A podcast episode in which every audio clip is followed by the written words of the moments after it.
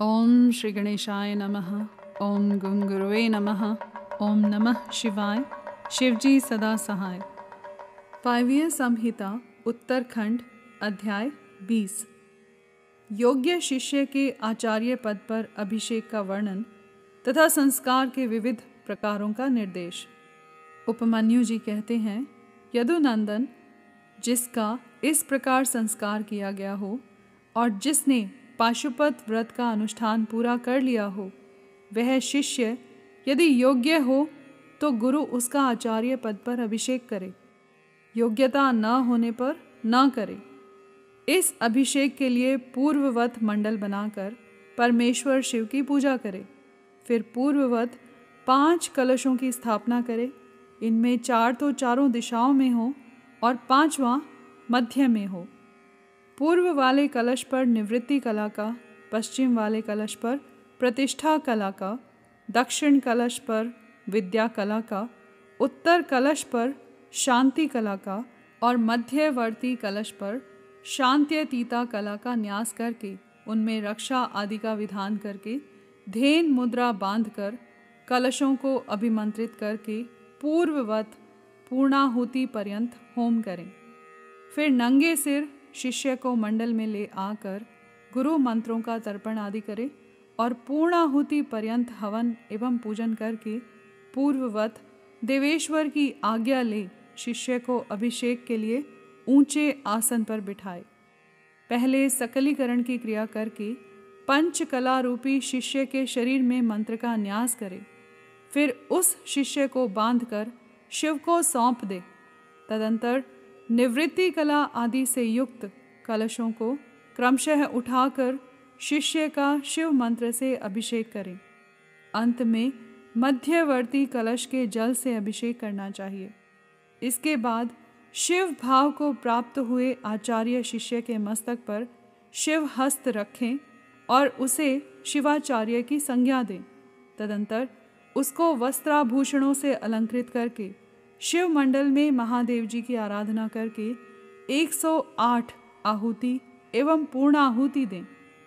फिर देवेश्वर की पूजा एवं भूतल पर साष्टांग प्रणाम करके गुरु मस्तक पर हाथ जोड़ भगवान शिव से यह निवेदन करें। भगवान स्तवत प्रसादेन देशी कोयम मया कृतः।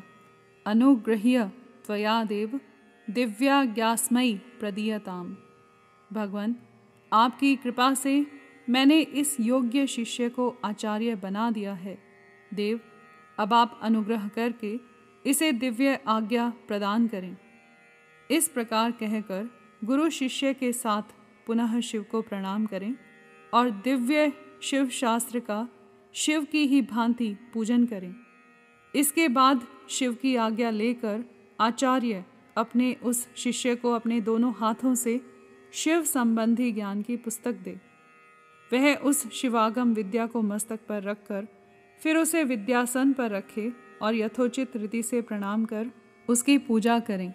तदंतर गुरु उसे राजोचित चिन्ह प्रदान करें, क्योंकि आचार्य पदवी को प्राप्त हुआ पुरुष राज्य पाने के भी योग्य है।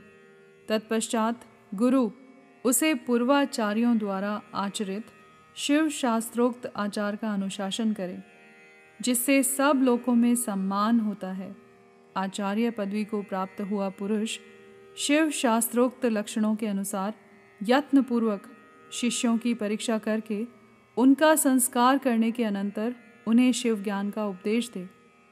इस प्रकार वह बिना किसी आयास के शौच, क्षमा, दया, अस्पृहा यानी कामना, त्याग तथा अनसुया यानी ईर्ष्या त्याग आदि गुणों का यत्न पूर्वक अपने भीतर संग्रह करे। इस तरह उस शिष्य को आदेश देकर मंडल से शिव का, शिव कलशों का तथा अग्नि आदि का विसर्जन करके वह सदस्यों का भी पूजन यानी दक्षिणा आदि से सत्कार करे। अथवा अपने गणों सहित गुरु एक साथ ही सब संस्कार करे। जहाँ दो या तीन संस्कारों का प्रयोग करना हो वहाँ के लिए विधि का उपदेश किया जाता है। वहाँ आदि में ही अध्व शुद्धि प्रकरण में कहे अनुसार कलशों की स्थापना करें। अभिषेक के सिवा समयाचार दीक्षा के सब कर्म करके शिव का पूजन और अध्व शोधन करें। अध्व शुद्धि हो जाने पर फिर महादेव जी की पूजा करें। इसके बाद हवन और मंत्र तर्पण करके दीपन कर्म करें तथा महेश्वर की आज्ञा ले शिष्य के हाथ में मंत्र समर्पण पूर्वक शेष कार्य पूर्ण करे, अथवा संपूर्ण मंत्र संस्कार का क्रमशः अनुचिंतन करके गुरु अभिषेक पर्यंत अध्व शुद्धि का कार्य संपन्न करे। वहाँ शांत्यतीता आदि कलाओं के लिए जिस विधि का अनुष्ठान किया गया है, वह सारा विधान तीन तत्वों की शुद्धि के लिए भी कर्तव्य है। शिव तत्व, विद्या तत्व और आत्म तत्व ये तीन तत्व कहे गए हैं। शक्ति में पहले शिव का, फिर विद्या का और उसके बाद उसकी आत्मा का आविर्भाव हुआ है। शिव से शांत्यतीता ध्वा व्याप्त है, उससे शांति कला ध्वा, उससे विद्या कला ध्वा, विद्या से परिशिष्ट प्रतिष्ठा कला ध्वा और उससे निवृत्ति कला ध्वा व्याप्त हैं। शिव शास्त्र के पारंगत मनीषी पुरुष मंत्र मूलक शांभव, यानी शैव संस्कार को दुर्लभ मानकर शाक्त संस्कार का प्रतिपादन करते हैं। श्री कृष्ण, इस प्रकार मैंने तुमसे संपूर्ण यह चतुर्विध संस्कार कर्म का वर्णन किया है। अब और क्या सुनना चाहते हो? यहाँ पर अध्याय बीस समाप्त हुआ।